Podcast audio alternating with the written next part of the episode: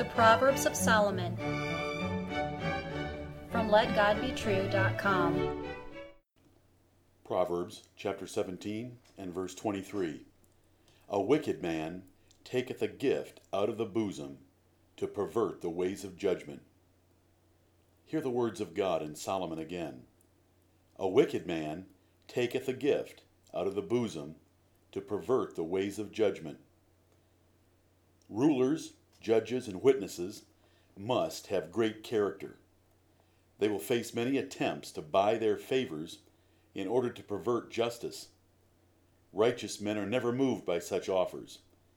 But wicked men will take secret gifts from others, and they will overthrow justice and judgment to earn their abominable wages of unrighteousness. Gifts in this proverb are bribes, a payment to corrupt a person and induce him to act in the interest of the giver by altering the law or perverting judgment.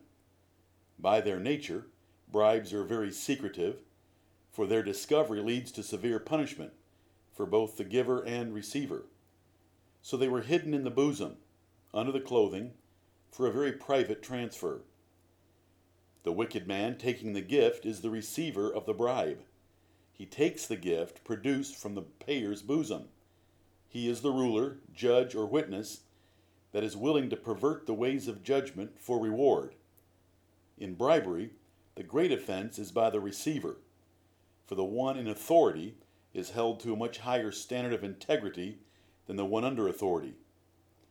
Fear of fines, imprisonment, or even capital punishment is a strong motive for men to offer money to be delivered. A little money to get out of punishment appears to be a simple solution. But the chief wickedness condemned here, and throughout the Bible, is the evil character of the man who would consider taking such a payment to do wrong. Taking gifts is an easy way to enhance your living. Men slip you nice amounts of money, motivated by their fear or greed, because of your position of influence. You have to do nothing but look the other way or slightly alter your judgment to provide the giver his desire. Done regularly, such transactions make men rich with hardly any effort. After all, it is called a gift because it did not come by labor. And such easy income attracts and affects men. To a wicked and depraved man, this is very easy money. But God condemned bribes. He wrote in Exodus 23 8, and thou shalt take no gift, for the gift blindeth the wise, and perverteth the words of the righteous. And again, he inspired in Deuteronomy 16:19, Thou shalt not wrest judgment, thou shalt not respect persons, neither take a gift, for a gift doth blind the eyes of the wise, and pervert the words of the righteous. And the law of Moses also included the almost inexplicable case of taking money to execute men. Deuteronomy 27:25. The essential character of rulers and judges must include a hatred of covetousness. Jethro told Moses, Moreover, thou shalt provide out of all the people able men, such as fear God, men of truth, hating covetousness and place such over them to be rulers of thousands, and rulers of hundreds, rulers of fifties, and rulers of ten. That's Exodus 18 and verse 21. It would be wonderful if all elected officials and their staffs had to meet this standard. Even New Testament elders must not have any inclination toward money, for they will be tempted to modify their preaching or judgment to maintain or increase their income. Ministers without experience or success in business will be especially tempted to compromise doctrine or judgment to preserve the favor of the major contributors and their own livelihood. Many pastors have modified their message to maintain or increase a church's attendance in order to enhance their position and income. Samuel was a man of great character and faith. He had anointed David king of Israel. This nobleman served the nation all his life. But here is what the sacred historian wrote about Samuel's sons. and his sons walked not in his ways, but turned aside after lucre, and took bribes, and perverted judgment. 1 Samuel 8 1 through 3. The language is a perfect corollary to the proverb. So when Samuel was near death, he asked the nation to swear to him that he had never taken a single bribe in the discharge of his office. It is a wicked nation that has corrupt officials taking bribes. God condemned Israel for it on more than one occasion. The prophet Micah described a level of corruption that included a general conspiracy for rampant bribery. But the prophet ended his description with a warning of God's judgment that was coming. From the partitioning of Europe after World War II to the local sheriff's deputy being offered cash to not write a traffic ticket, the warning of this proverb still rings loud and clear. And the bigger the government bureaucracy, and more extensive their involvement in private business and lives, the greater the efforts made to buy government favors.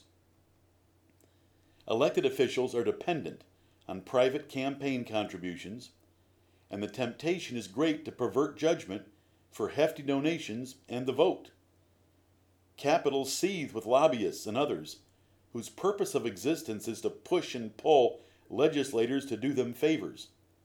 The temptation to compromise is great.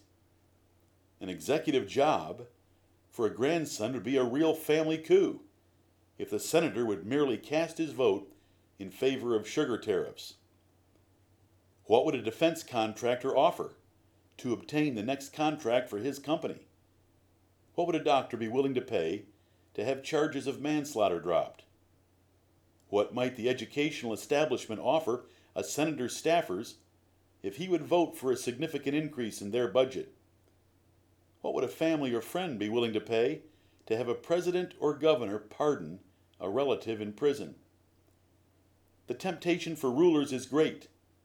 In an immoral or amoral society, the gifts are offered often. Corruption exists at every level. There are some righteous men in high places and for them you must pray.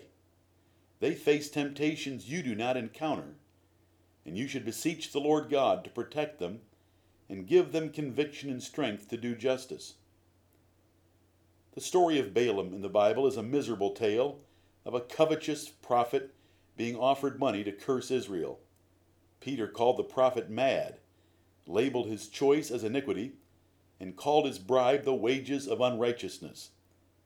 Judas Iscariot followed his sordid example by agreeing to betray the Lord Jesus Christ for the mere payment of 30 pieces of silver, the price of a slave. The day is coming in which the omniscient God will make known every secret bribe, for what they hide from men has never been hid from him. They hide their bribes, for they fear the criticism of men more than the terror of the holy God but the punishment that is coming will far exceed anything man could have done to them.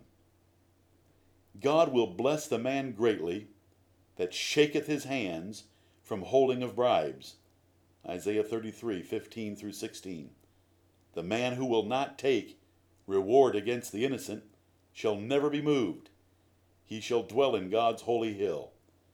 Hear the call God gave to Abraham I am the Almighty God. Walk before me and be thou perfect. Genesis 17:1. So righteous was the apostle Paul, he would not put up the money Felix required to release him, which would have broken both divine and Roman law. Given Paul's many friends, the money could easily have been obtained. But though the object would have been renewed preaching of the gospel, the apostle would not do evil that good might come and he abstained from all appearance of evil. But the most righteous example of all is the Lord Jesus Christ. The love psalm, Psalm 45, which Paul quotes in glorifying the Son of God, says this of Jesus, the great King Thy throne, O God, is forever and ever. The scepter of thy kingdom is a right scepter. Thou lovest righteousness and hatest wickedness. Therefore God, thy God, hath anointed thee with the oil of gladness above thy fellows. Amen.